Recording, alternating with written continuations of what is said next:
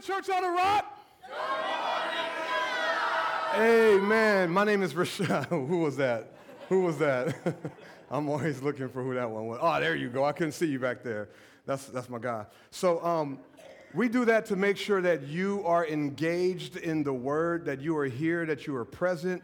There's a lot of stuff that goes on week to week that's going on through your life, and it's a possibility that you're walking in here as a checklist on your scorecard, but we believe that transformation takes place with the Word of God. So we just want to make sure you're attentive. Plus, it kind of gets my energy up and going as well. So we're going to do it one more time. My name's Rashad. I say this every time because somebody messes it up. It's not Radish. It's not Rashad. It's not all these. It's not Rashad. It's Rashad. Okay. And so we're gonna do that one more time. I say good morning, Church on the Rock. You say good morning, Rashad. Just lets us know you're ready for the Word of God. So if you don't like the loud yelling, you can plug your ears. But we're gonna do it anyway. This is kind of how we do. Good morning, Church on the Rock. All right. It was when we first started doing that. There was like there'd be like newborn babies, right? Like right in the middle, and people would scream. They'd be like, yeah, and I was like, oh. So like literally women, like as soon as I got up here, they would get up with the babies and run to the quiet room and be like do it, and then they come back out here. Just history of Church on the Rock. Anyway, so we are continuing with our series called All Fall. It's been tough. I mean, the last 2 weeks, all we've talked about is how wrong we are. Like all we talked about is the depth of sin, the depth of unrighteousness, the depth of how out of a right relationship with God we are. And we're going to talk about that a little bit more, but we're starting to turn the corner. We do have a baptism today. Celebrate God. And if you have to leave, because we do start a little later than 10:30, and sometimes I go a little long. If you have to leave, nobody's judging you.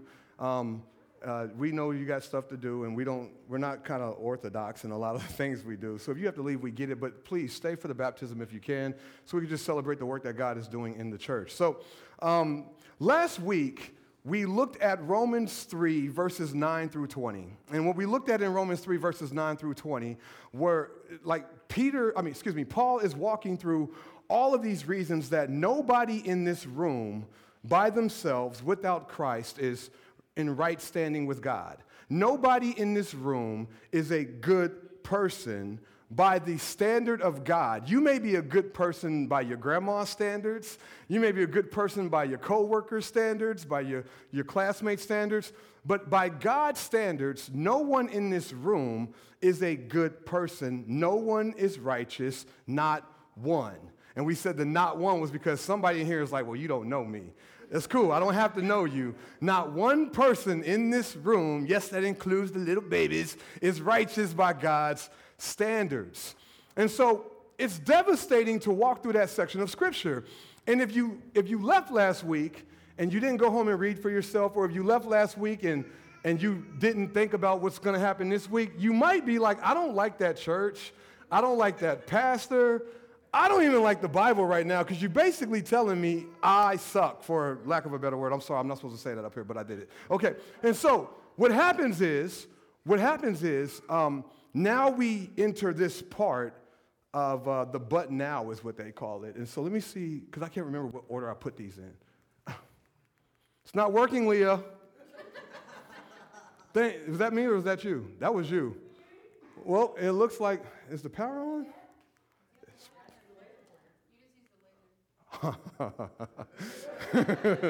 All right, well, it's not currently working. And so, Leah, you are in trouble, because it's all you now. All right, y'all pray for Leah. So we're in Romans 3:21. I'm going to read it first. Leah, you don't have to switch anything yet. I'm just going to read it first.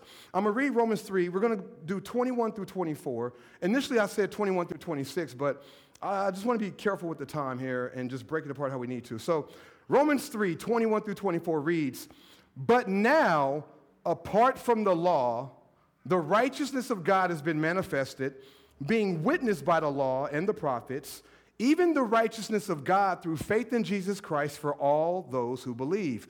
For there's no distinction, for all have sinned and fall short of the glory of God, being justified as a gift by his grace through the redemption which is in Christ Jesus." That is the section of Scripture we're going to be in, and I'm going to try to be like very, very careful with my time here. So the first thing you see if you look at that Scripture, if you're looking at your translations, and it may be a little bit different of a translation than mine, but the first thing I want you to pay attention to is the but now. Like when you see but now or but God, like that means everything we just talked about is about to be negated. So you're supposed to shout. When you, like I say but now, you're supposed to be like, amen, but now. That's how it's supposed to be. Like, if I'm reading, I'm like, but now. Y'all be like, hey, man. Hey. People looking at you like, what's wrong with them, right? But the but now means everything we just talked about from verses 9 through 20 about how unrighteous man is and about how man cannot get himself together, man cannot save himself, man cannot do anything to earn his salvation. Paul says, but now. Y'all, come on, work with me, man. Work with me. I heard you. and so he's about to negate everything that he just said through something. So give me my next slide, Leah. Let's see how this works. So it says, but now apart. Stop. All right, never mind. Apart from the law, the righteousness of God has been manifested. And so what we've told you in the previous context is that if you look at the Old Testament, or if you're somebody who is aware of the 10 commandments, or if you know all 613 commandments from the Old Testament and you're keeping a scorecard, perhaps you're keeping your scorecard and you're like, I'm just checking off each one, pass. Paul says, out of those 613 commandments, not only do you have to keep them outwardly with your actions, not only do you have to keep them with your mouth, but even in your thoughts, right? So if you even think sinfully, you have failed that part of the scorecard. Now, here's the thing. My daughter, and some of you students know this, you'll take a test. Ryan, think about this. You'll take a test, and the teacher's like, this is the most important test of the year, and there's only 2 questions, which means if you miss one, you fail the test, right? It's the same thing with the law. If you miss one, if you fail one at any time, whether it be in deed, in word, or in thought, you have failed the entire test. So you cannot be saved by the law because you cannot keep the law in perfection at all times in word, deed, and thought. You can't do it. You probably messed up on the way to church today, right? You probably said, when kids got on your nerves, and you're like, I messed it up again, right? And so you cannot be saved by keeping the law. So Paul says, but now, forget it. We're just trash this morning.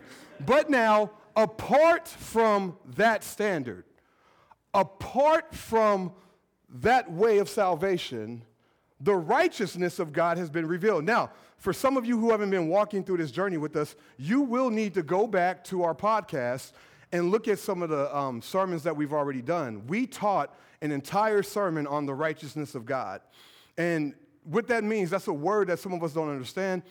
The righteousness of God is basically, there's one question that the Bible answers that cannot be answered anywhere else. How do I get right with my Creator? How do I get into a right relationship with my Creator where, when this is all said and done, I can stand before God and know that I'm not being condemned to hell? Like, some of you are here this morning because that's the question on your heart. Like, how can I stand before God and know with full assurance and full confidence He's not going to send me to hell? And for some of us, we start looking at all those 613 commandments and saying, if I just keep this one and do that one and do right by this and do right by this, surely I'll be able. And then God says, but if you fail one, you have failed all of them. And therefore, you're no longer worthy of standing before me and not being condemned to sin, all fall. So the law doesn't save you. If anything, it tells you the standard to save yourself and then says, and you won't pass that test. You will fail it every single time. But now, apart from the law, the right standing, or how to get right with God, how to be right with God, has been manifested, meaning revealed. So think about this. If my daughter goes through this, there's times in my mind I know what I want my daughter to do. Like, I'm like, she needs to clean, do the dishes or something like that in my mind. But I never actually tell her that, and yet I hold her accountable to it. Like, why didn't you do the dishes? And she's like, you, It's like, you didn't tell me to do the dishes, right? And so imagine that. Imagine God having this standard, God having this way to be right with him, but never, ever actually manifesting it to you, never revealing it to you. Like if you're driving down the street and somebody pulls you over and there's no speed limit sign anywhere, and you're like, how did I know that the speed limit was 45 if there was no sign to reveal what the standard was for the, how fast I could drive? You'd be upset. You'd be like, you never told me. So God said, I have revealed, I have shown, I have made it clear how to be in a right relationship with me, and it's apart or separated from all those commandments, right? This is what he's saying. Like it's separated from the commandments. We're going to get back to where the commandments work in, because you're like, so you're trying to say the Old Testament don't matter? No, it matters. It matters a lot. But it's the to be right with God is actually separated from the law. It's apart from the law, but it has been revealed. It has been manifested. And so go to my next slide. The first point, if you're taking points, is the righteousness of God is revealed. It's revealed. It's not a secret. It's not like those who deny Christ, who don't believe in Jesus. It's not that it hasn't been revealed to them. It's not that we don't share the gospel. It's not that they're not aware of it. They just don't believe it. There's a difference. Like people get upset with me when I won't preach their loved one into heaven. They come to me to do a funeral, and they're like, Pastor, he didn't believe in Jesus, but he was a good person. So you need to make sure everybody here knows that he's going to heaven. And I'm like, I can't do that. You might not want me to do your funeral. I'll be respectful and all that, but I'm not going to make people feel comfortable because it makes you feel good. The fact of the matter is, you're telling me he didn't believe in Jesus. He did not believe in what was revealed to him. And therefore, by the standard of God, not man, that's where hell comes in. The thing that we don't like to talk about in church, right? It's been revealed. The question is, do you believe what's been revealed, right? And so the righteousness of God has been revealed. He tells you in the previous verses, this is what we talked about yesterday, all of you on your own are unrighteous. In other words, you're not right with God. I know you think when you put that card up for the old lady that made you like, tally mark, I'm going to heaven, right? And I know you think because you tithe or you give to the church that surely when you get that tax statement at the end, that's proof that you're going to heaven. And I know that you post a daily devotional on Facebook every day and everybody likes and says, you're such a man or a woman of God and you're going to heaven. It has nothing to do with you. And I kind of like that, because I also know there's a lot of you who look down on other people who don't do that stuff and think that you're going to heaven before them because you do it. And it has nothing to do with you. You see that? And so this is what brings the unity in this non-unified nation of ours. The unity comes in the fact that all fall. All are unrighteous. All need a Savior. All need somebody to step in and do for them what they can't do for themselves. I don't care if you've been a Christian your entire life or if you just met him today. All need the same solution. And so God has revealed that solution. His name is Jesus Christ. We'll find out more about that. But Leah, help me out here. Go to my next slide. So apart from the law, the righteousness of God has been manifested, but it is being witnessed by the law and the prophets. So, quick thing. Normally in the New Testament, when you see the phrase the law and the prophets, it means the Old Testament. The law being basically the first 5 books of the Bible, Genesis, Exodus, Leviticus, Numbers, Deuteronomy. But in most cases also the law being the history books, which is like Joshua through like Ezra and the wisdom books, all of it being the law. And then the prophets being Isaiah, Ezekiel, Jeremiah, Daniel, and then all the minor prophets. I'm not going to name them. And just so you know, when you see major prophets and minor prophets, it doesn't mean the major prophets are more important than the minor prophets. I grew up thinking, oh, Jeremiah is so much more dope than Zechariah because he's a major prophet. And it's like, nah, bro, it just means there's a lot more reading. It's a bigger book, right? But all the prophets are equal. But the law and the prophets are basically the whole of the Old Testament. What Paul is saying is that even though the righteousness of God is apart from the Old Testament or apart from the law, it was witnessed or testified to by the Old Testament. So remember that this is another sermon you got to go back and get. I told y'all we're going to do a lot of work in the beginning so we can kind of flow through the rest of the book. In the beginning, there was God. Last year around November, we did a sermon where I went through every book of the Bible. Remember that, Clinton? I went through every book of the Bible and showed where Jesus was mentioned. And like all throughout the entire Old Testament, we found a scripture in every book. It was like an hour and a half long sermon. And people was like, we just now getting to the New Testament? Like it was like every book of the Bible we went through and we showed where Jesus was mentioned and where the gospel about Jesus Christ was mentioned through the entire Bible, because all things point to Jesus, are about Jesus, or point from Jesus. And so we showed that. So Paul's saying here, the Old Testament, remember, he's talking to Jews and Gentiles, but in this section, he's kind of focusing in on the Jews a little bit as well. He said, hey, your Old Testament, these scriptures that you're so invested in, they talk about Jesus. They still preach the gospel. You can preach the gospel from every book of the Bible, including the Old Testament. It points to Jesus. It testifies of the way to be right with God and how it's not you. And that was something that the Pharisees struggled with. They thought, if I kept this Old Testament, if I kept this scripture that I have, and I do right by it, and I make the sacrifices what I do wrong, then I will be okay by God. And Paul's like, no, you will never be able to keep it or make enough sacrifices to be right by God. It takes a certain sacrifice. His name is Jesus Christ. He is the Messiah that was witnessed or testified about in your scriptures, in the Old Testament. Does that make sense? Has everybody got that? Because I don't want to go over anybody's head in here. Everybody's got that. Okay, so that's important. That it's not just that it's been revealed, but it's been recorded. That should be my next point. Is that my point up there? Or is there? Yep. The righteousness of God is recorded. That's my next point. So it's been revealed, but it's also been recorded. And that's like, none of you technically know what I do during the week. That's why they got those pastor jokes, right? Like, all you do is preach on Sunday, blah, blah, blah, blah. Like, none of you know what I do during the week. But it's all recorded. It's all testified to in my schedule. If you go look at my schedule, you'll see, and you'll be like, what is this? What's going on?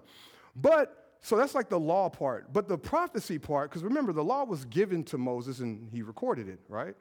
But the prophecy part is like the law. I mean, it's like the Old Testament, parts of it was spoken through man, and so it was reported. It's like, you know, the prophets spoke these things about Jesus, and that was recorded. So one was recorded, one was reported. And so same with me. You don't know what I do during the week. You just trust. But I have a schedule that's recorded that shows you what's on my calendar. But then I can also talk to people and say, hey, if you don't believe me, there's those who will testify on my behalf on where I've been and what I've done throughout this week. So it's not just that my schedule shows it, but there is human test. Jeremy, where were we Thursday morning?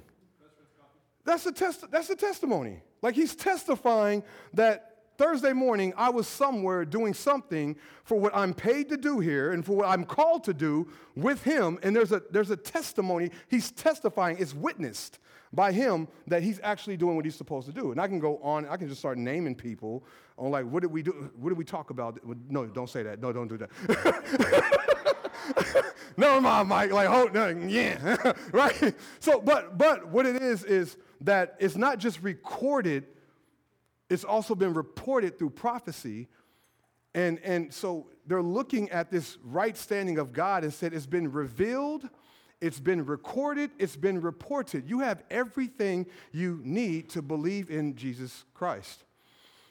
There's this parable in the in Luke. I believe it might be Luke 16. I'm not sure. It's 15 or I'm pretty sure it's 16, but it's about Lazarus and like this rich man, and basically Lazarus sits outside of this rich man's house and gets the crumbs of what they get. The dogs lick his sores. It just talks about how, you know, despicable of a life it is. And when they die, they both die. the Lazarus is in the bosom of Abraham, per se, and the rich man is basically in hell, or Hades, but he can see Abraham, he can see Lazarus, and as he's in his agony, he asks Abraham to just touch the tip of his tongue, because it's just that hot. Like, just the tip of my tongue with a drop of water would give me some kind of satisfaction. And Abraham's like, I can't cross over. Like, I'm sorry, I can't do that. And so he says, the rich man says, well, would you at least send Lazarus back? Like, resurrect Lazarus, send him back to my brothers to kind of tell them to get right, because, like, this is, I don't want this for them.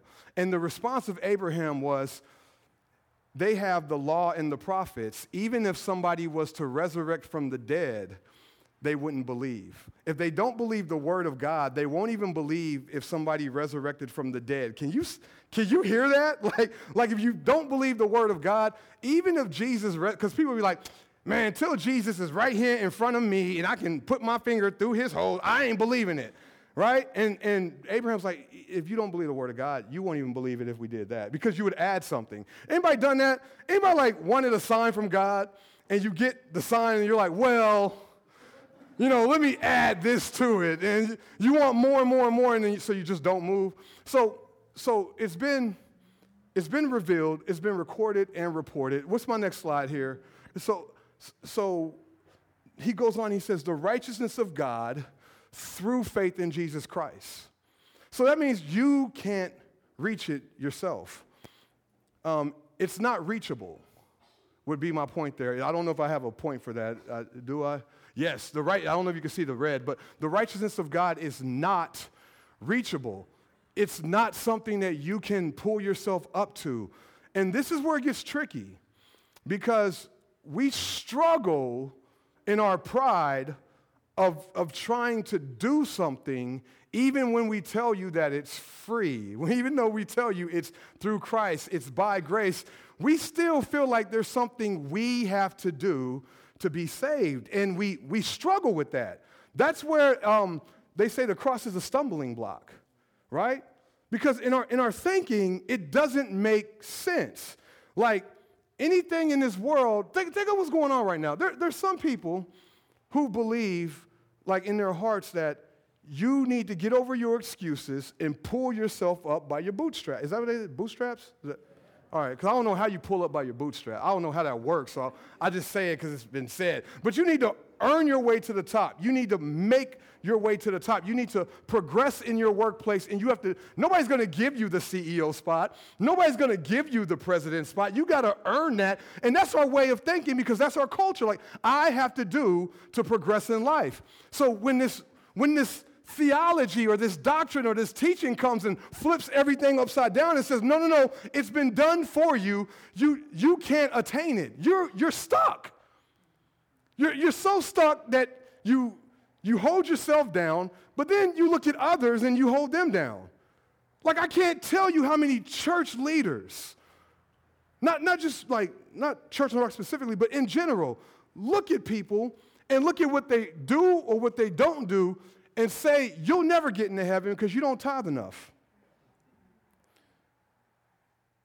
Like, for real. Like, some of you in this room, if you knew what people gave, you would tell me, why are you spending time with them? They don't give enough.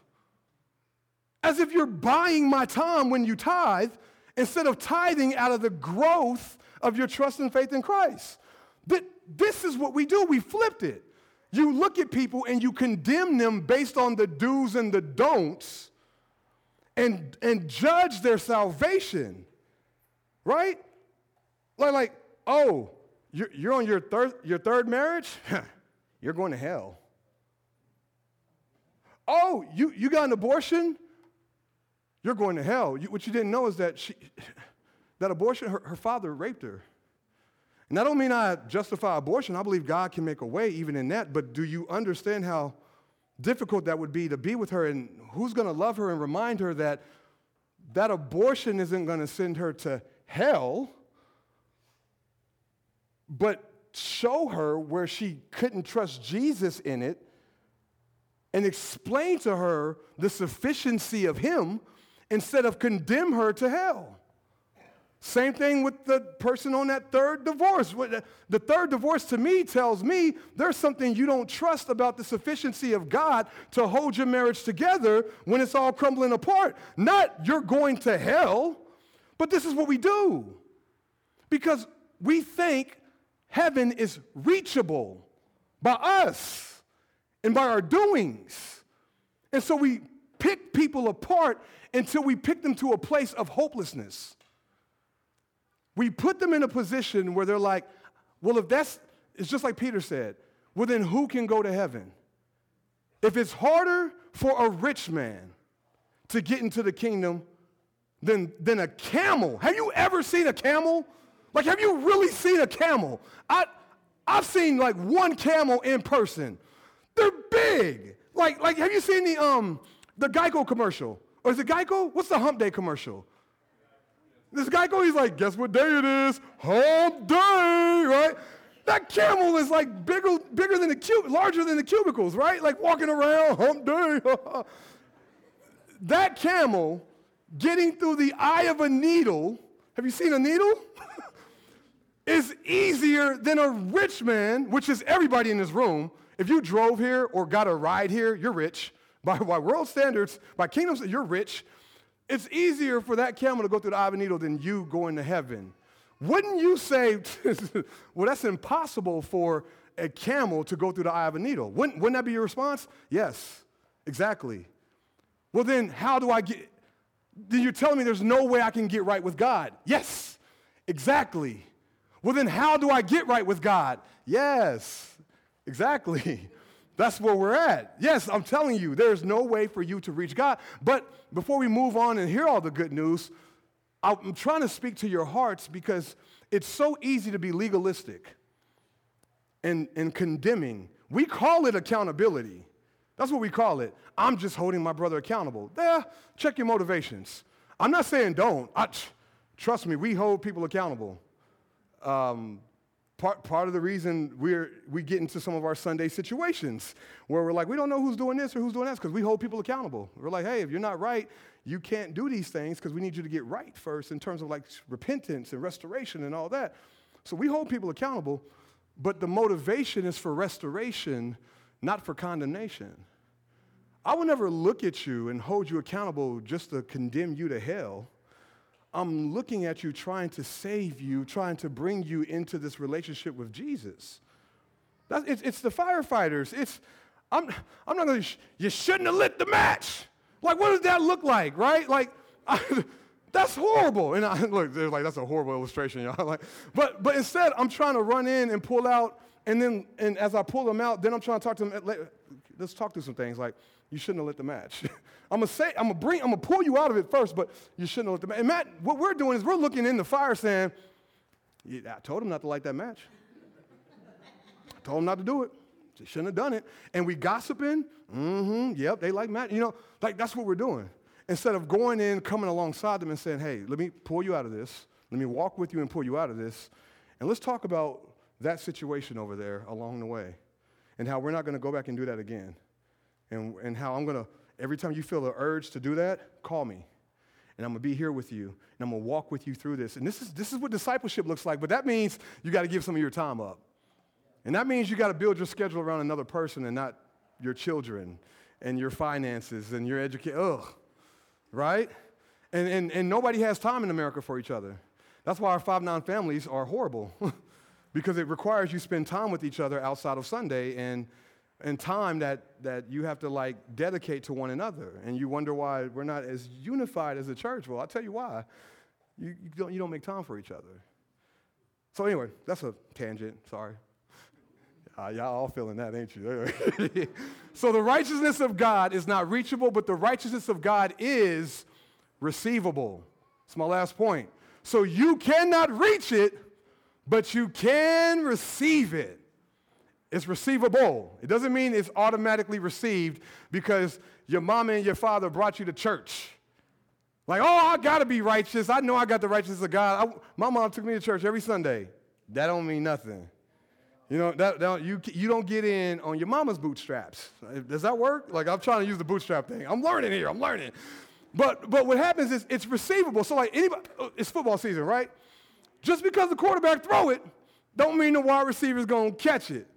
But the coach gets mad at the wide receiver if it's even in the. It's like if it hits your hands, you can catch it. You know, and we got all these excuses. We're like, yeah, but he was hitting me. He was It hit your hands, you can catch it, right? All right. It's been revealed. It's been reported. It's been recorded. You can catch it. You can receive it. In fact, it's a free gift for you to receive. Let's go to the next slide, Leah. It says, even the righteousness of God through faith in Jesus, look at this, for all those who believe. Now look, all you theologians in here, we talked about this in the first service, right, Becca, right, Megan? We talked about this in the 8 a.m. We got real deep into Calvinism and Arminianism. And for you who don't know what those words, don't just ignore it for right now. I'm talking to those who do. Yes, I get the theology giants and how they bumped heads and all this, but can we just agree on this no matter where you stand? All those who believe in Jesus Christ will be saved. Amen. There is no distinction. That means in today's America, where some of you are Republicans, some of you are Democrats, some of y'all is black, some of you is white. Believe it or not, some of you is white. Some of you wear a mask. Some of you don't wear a mask. Some are left-handed. Some are right-handed. I could divide you up by a whole bunch of stuff. But there's no distinction in who can be saved. You see that? Hey, you getting baptized, stand up. You got to be in front of people anyway. Stand up. Come here real quick. He did not want this at all. He could testify that we spent time together Monday. He didn't want this at all. He's like, you do the talk, so I got to do this now. But I'm not political, all right? You ain't going to hear none of my politics, whatever. But I am this kind of political. Like, look at that. Just come on, Vanna White. Just kind of turn for me. You right? Like, this is what I'm about. You feel me? I'm not in, you need to vote. You need to use your vote. You need to exercise your vote. And whatever your convictions are, do it, Trump, Biden, whatever you want. Do what you got to do. But as a believer, as a citizen of heaven before America, this should be your campaign. Because this is your commission. This is the one who said, go make disciples. He didn't say go make the right vote. He said go make disciples. Now vote with, what do you call it? Discernment? Is that the word? Sure, right? And do all your studying and all that stuff. I mean that. But unity is found right here. We don't have to be uniform in our voting to have unity in this, right? Thank you, bro. I needed that. Thank you, man. And so, I don't know why they clapping for you if they knew what we talked about Monday. No, I'm just playing. And so check this out. Like, seriously, for all those who believe, there is no distinction. Like, there's no distinction. Swati, you're not even from America. You're from India, and that salvation was just as much for you as it was for anybody born here, right? Because we tend to make Christ American. We do. We tend to make Christianity patriotic. It's not. You don't have to be a good American to be a good Christian, right? So it's all. That includes the ones that just kind of rub you wrong. That includes the ones who seem super far away. There's a transsexual, transgender, homosexual, somebody cheating on their wife right now. There is a murderer. There is a child molester. All these things that sicken you, because sin should sicken you,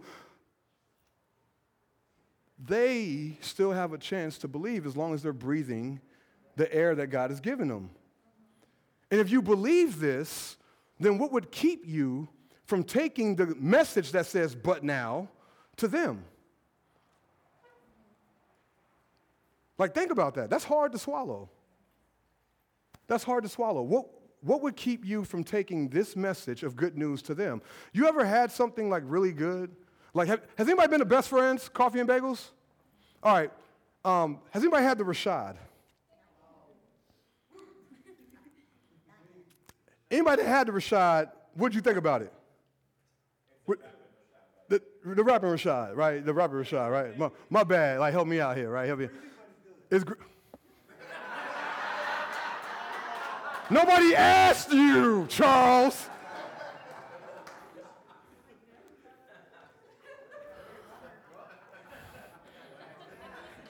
You know what?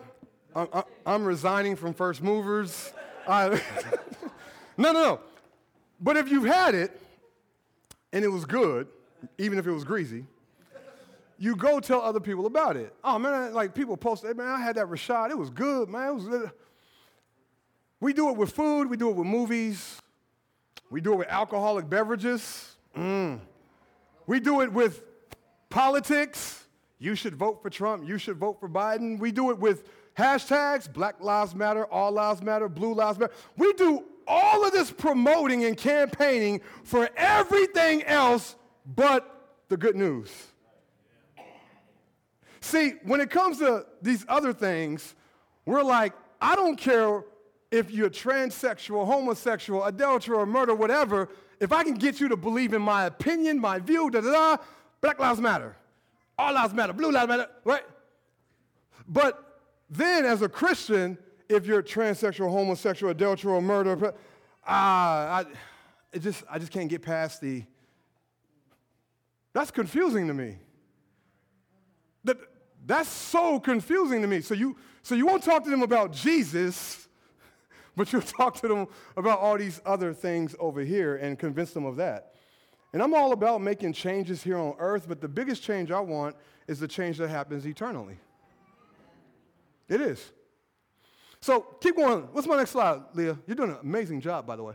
So he says, for all have sinned and fall short of the glory of God. The Greek there is it's the perfect tense, which means all sinned and all fall is like, okay, you have sinned and fallen, past tense. You currently are sinning and falling, present tense, and you will sin and fall, future tense. You see that? So all have sinned and fallen short of the glory of God. All currently are sinning and falling short of the glory of God, and all will in the future sin and fall short of the glory of God. It's the hopelessness.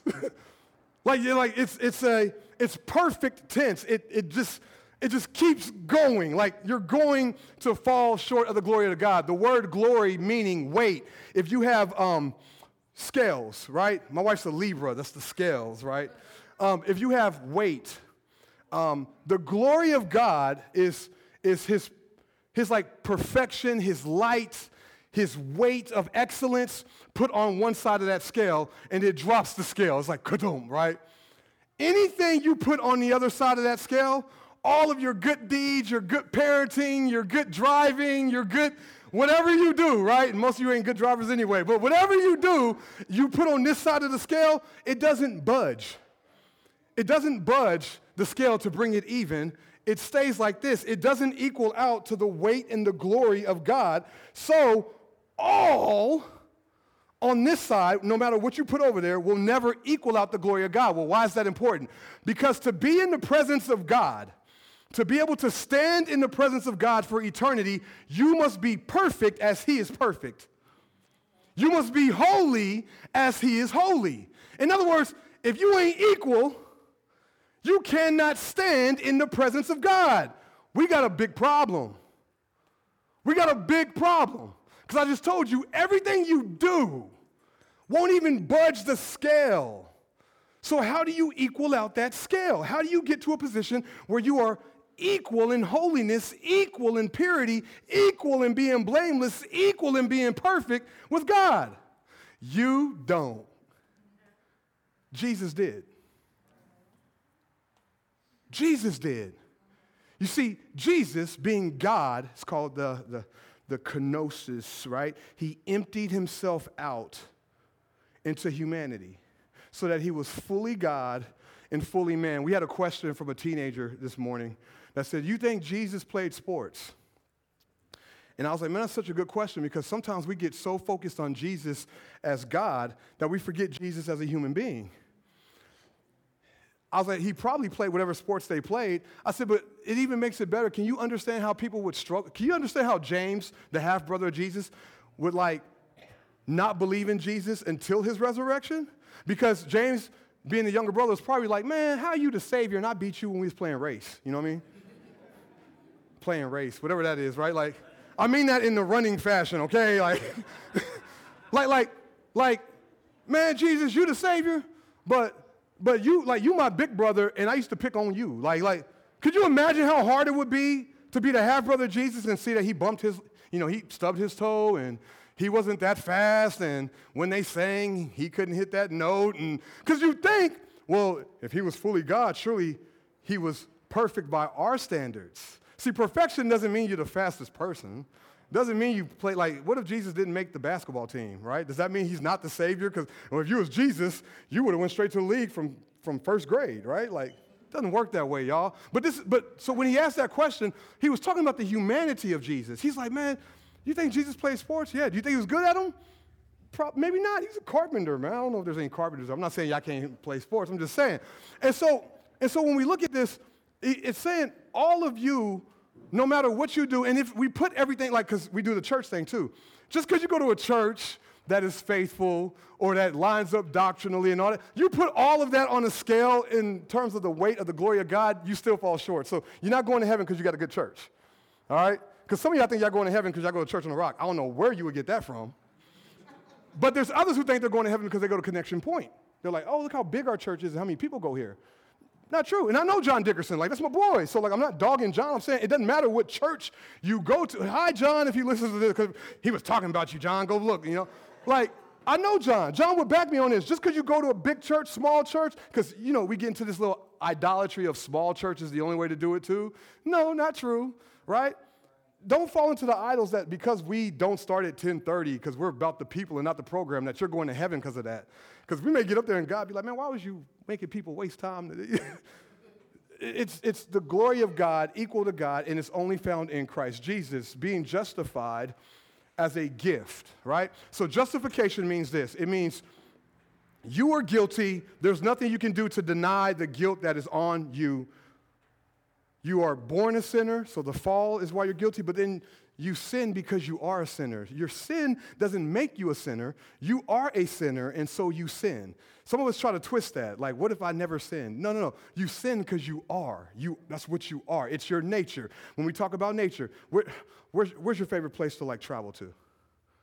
Florida. Yeah, just like my wife. All right, so look, if I asked you to go to Florida right now, you could buy a ticket, fly, you could drive, you could walk if you wanted to. But if I said, hey, bro, grow some wings and fly, like, you'd be like, that doesn't look right. Hold on. So you know, whatever that is, right? I don't even know what it'd be like to have wings, but you can't grow wings because it's not how you was created. It's not your nature. It's not who you, like, that's not how you were. So for you to grow wings, something from the outside would have to come in and give you the ability to grow wings. Same thing with human nature. You are born a sinner.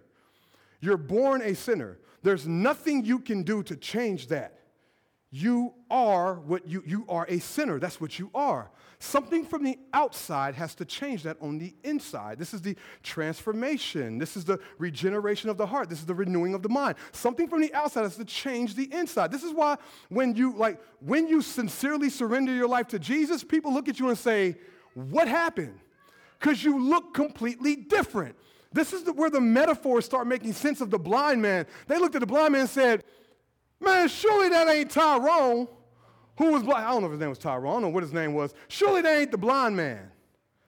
Why are they saying that? Because we've known him since itty-bitty baby. He's always been blind. All of a sudden, he can see? That don't make no sense. They went to his parents. Hey, Bob and Sally, right? So I went Tyrone. I got to go the other way, right? Bob and Sally. They're like, Bob and Sally, like, little Tyrone over there. It's not working out for me right now. like. You sure he was blind, or was y'all lying to us? And they was like, no, like, he was blind. Now he can see. And he's like, you sure? Or was y'all just trying to get extra health care or something? Like, what's going on? Because he can see now. And he's like, no, he was really blind. So they went back to the blind man because they was like, you need to go talk to him. We don't know how this happened. So they went and talked to Tyrone. Bro, are you sure you was blind, or was you and your mama pulling a fast one on us? He's like, look, man, look, I don't have any idea how this happened. This is all I know. I was blind, but now I see. They're like, yeah, but how? He's like, I don't know. I was blind, but now I see. Go talk to the dude who did it. Why are you questioning me? I don't know. Go talk to him. And we're supposed to be the same way. They be like, Rashad, this is what they say when I started preaching here. At right moment, they was like, Rashad Cunningham's the pastor at a church in Brownsburg. They was like, is that the same Rashad Cunningham that went to Brownsburg High School? I was like, yeah. They like Lance, the same one that worked at teleservices direct as a telemarketer? The same one, graduated in 2000? You sure we talking about the same Rashad Cunningham? They're like, yeah. They like, how? And I wish Rena Dillon was here, because Rena actually got told by somebody in the community that they should not come here because there's no way that I'm pastoring. And if I am pastoring, it's all a hoax. That was 4 years ago. And I get it, because it's confusing. But when they asked me, bro, what school did you go to? I'm like, didn't. Dropped out. They're like, bro, what did you do? I'm like, I didn't do nothing. They're like, bro, I'm like, look, go talk to Jesus. I don't know. I can't explain it myself. This is the miracle that is greater than splitting the Red Sea. I cannot tell you what changed me from Rashad that was in Brownsburg High School to Rashad pastoring Church on the Rock. I need to introduce you to the one who did it. That's all I know. I don't know nothing else. So I've been justified not by nothing I did. I could preach 52 sermons and still go to hell. It's what he did. And guess what? Keep going. What's my next slide? It was a gift. You see I barely changed? Like, ding. It's a gift. That means, think about it. Some of us don't accept gifts. Why? Because we feel like we owe something. How many of you are like, if I don't take gifts from people because I feel like I owe them? Even though they say it's a free gift. Like, here, man, I just want to bless you. And you're like, nah, bro, because I don't want to feel like I'm in your pockets. You know what I mean? I don't want to owe you nothing. So it's hard to take a gift. And so it comes over into the church. We're like, no, I just feel like there's no way it's free. There's no way it's a free gift. I got, look at this, y'all. Okay. So these shoes, they're fake, okay? They're fake Jordans. These are so fake. These are bootleg fake. I got these as a gift on Friday. They say we walk by faith. They got this is the true J, right? The real J is Jesus, right? Air Jesus, right? And instead of the Jordan sign, it's a cross. They were a gift. Now I had a couple things I could do with the gift. I could say, nah, bro, I'm cool. Thank you, but no, thank you. They're fake. You know what I mean? I could have done that. I could have took them and just kind of put them away and just kind of I'm never gonna use them. Or I could have wore them and been appreciative that somebody paid a price for something and gave it to me for nothing. Thank you, Lord. Somebody paid a price and offered it to you for nothing. And that price was not however much these things cost. It was his life. That was his gift. And so what you need to be right with God is to receive the gift that he has paid for your life and then wear it. The Bible says faith in his blood is what has redeemed you. We kind of do faith in the church you go to, faith in the doctrine, faith in and all this good stuff, but the actual redeeming thing, the actual thing that satisfies the wrath and the anger of God is the blood of Jesus. He was satisfied with the blood of Jesus. When you stand before God, you are covered in the blood of Jesus. Why? Because the blood is what satisfied his anger. Have you ever been cheated on or hurt by your spouse or lied to by your spouse or by somebody, a friend or whatever, and they said, I'm sorry, and it didn't satisfy your anger? You're like, I hear you, sorry, but you better delete that contact and da-da-da-da, you know what I mean? Because you're not satisfied with just the I'm sorry. You still have anger. You still have wrath.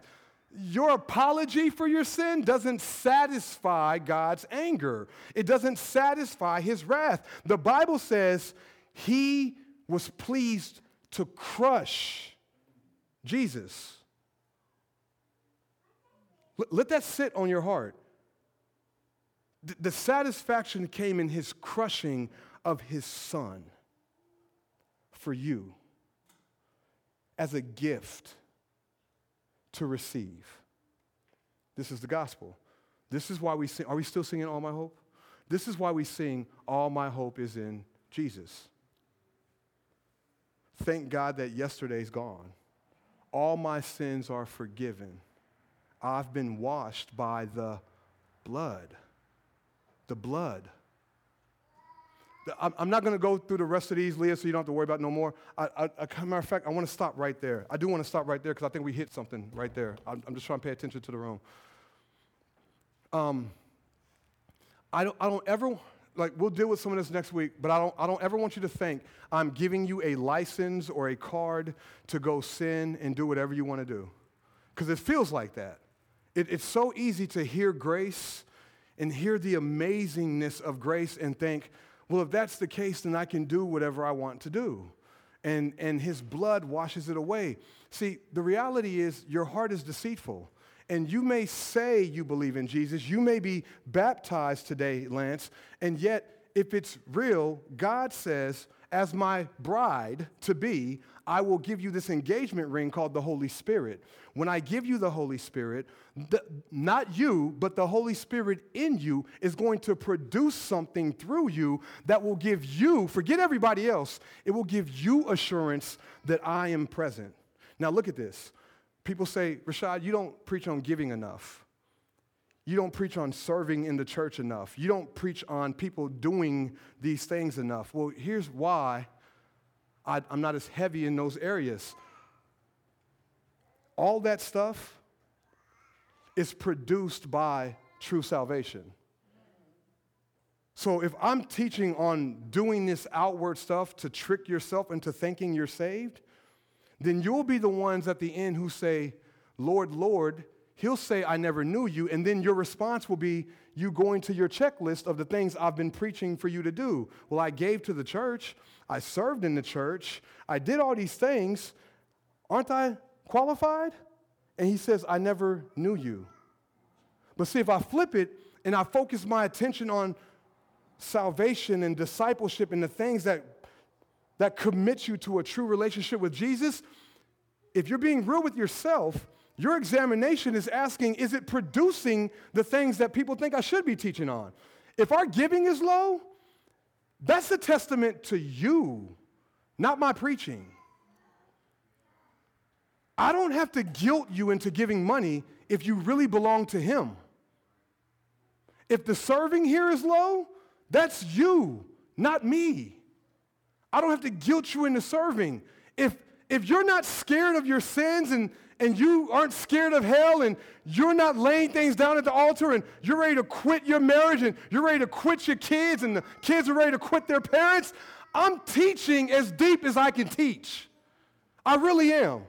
At some point, it's your response to the Word of God. At some point, it's your day-to-day relationships with each other. At some point, it's your lack of surrender. He died as a gift, so that you could live for him. What happens is if you receive it as a gift, you're no longer doing those things because of the law that can't save you. You're doing it because of the love that has saved you. It's completely different. There's a difference between obligation and obedience. One is produced by law, which salvation and the righteousness of God has been shown apart from. One is produced by love, which is what Jesus is. So what I'm asking you to do this morning, as we prepare for the baptism, as we prepare to sing this last song, I'm asking you to tap into that place of your heart. Wherever you are this morning, some of you, this is the first time you've heard this, and the reason you've been scared to come to church, or the reason you've been scared to talk to your old church family member who gets on your nerves talking about Jesus and all that. The reason you've been scared of all of that is because you felt like there was something you had to do to get right with Jesus, to get right with God. You see that when you hear those words, come as you are, it has nothing to do with your clothes. That's how people use it. Come as you are, wear what you want to. But actually what we're saying when we say come as you are is, what sin are you stuck in? What areas of your life are you disobeying God? What ways do you feel less than less? Who's condemning you? What has the world said about you? Has the world called you racist lately? Has the world called you activist lately? Has the world called you hypocrite lately? Has the world called you fat, called you skinny, called you up? Whatever the world's called you, that you're listening to that false truth, come as you are. That's a different type of clothing. Come as you are and believe in the sufficiency of the blood of Jesus, that no matter what they try to pin on you and place on you, his blood will wash that all away. And when you stand before God, I don't care if Rashad calls you something. What matters is what God calls you. And he calls you his when you place all of your trust in him as Lord and Savior. When you do that, the Lord part will produce an obedience, because that means you're saying, Father, I give your son full control over my life. And the things that you say do and don't, I trust that I can't do it, but you will give me the power to start seeing the progression of those things in my life. So I call Jesus my Lord because I give him control. But I also trust in him for the sufficiency of my salvation. And so he is also my Savior. Obedience and salvation are in Jesus. So we're asking you to place all your hope in Jesus. I'm going to ask the worship team to come up. We're asking you to place all of your hope in Jesus. And that word hope, when you see it, I want you to see it the way the Bible talks about hope. See, worldly hope is this. Some of y'all hope the Colts win today. Who they playing today? Some of y'all hope the Colts win today, right? Like, you are hoping. You're like, I hope, but I don't know. You're not sure. They might not. You have to see the game play out. Biblical hope is this.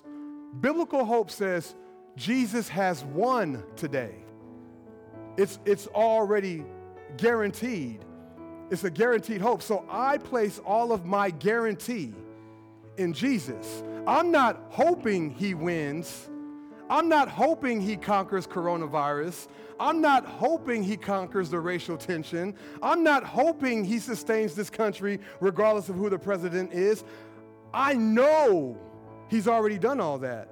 And so all my hope is not in Trump, it's not in Biden, it's not in Black Lives Matter, it's not in Blue Lives Matter, it's not in firefighters, it's not in masks. All my hope is in Jesus.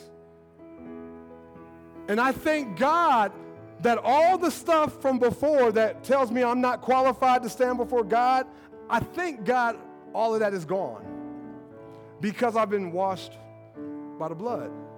So would you stand up and sing that in a way where you actually let the words of that song actually mean something to you from that level? And if you don't have that relationship with Jesus, I beg of you to surrender that today. Amen? Amen.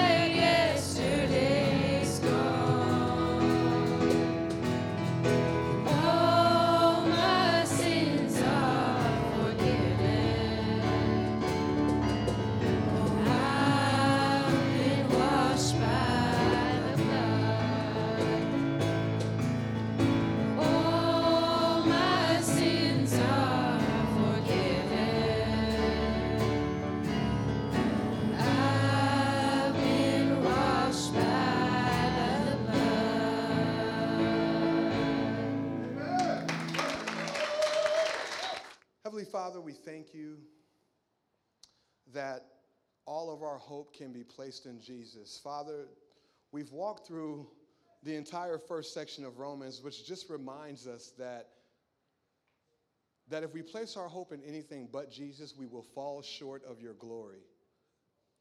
Father, we meet, we gather, we sing, we preach, we pray. We do everything to push people, your creation who is lost, closer and closer to a relationship with him.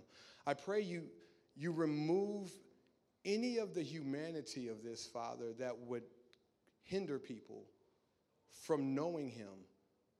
Father, we ask that you remove that and let them just hear the work of your Holy Spirit working through us, whether it's through song, whether it's through the smiles or the hugs this morning, whatever it is, use it all for your glory and to push people closer and closer towards Jesus, which is your glory manifested. Father, I just thank you for the privilege. There are so many who don't even have a privilege to share their faith right now because they're not allowed to gather on a Sunday morning. Father, I thank you for the privilege to stand on some wooden stage and proclaim the message of life to a diverse people in a world that is segregated by so many things. Father, like the shirt that Lance had on, we just want to be Jesus 2020 this year. We want to be Jesus every year. And we're just asking that you remove the things that divide the church and bring us back to what unites us, which is his blood and the fact that we all need it to stand before you. We thank you and we praise you. It's in your precious Son's name we pray. Amen. Thank you for taking the time to join us on this podcast from Church on the Rock here in Brownsburg, Indiana. If you would like any more information about our church family, our pastor, or where we meet, please visit our website, www.churchontherockbb.com.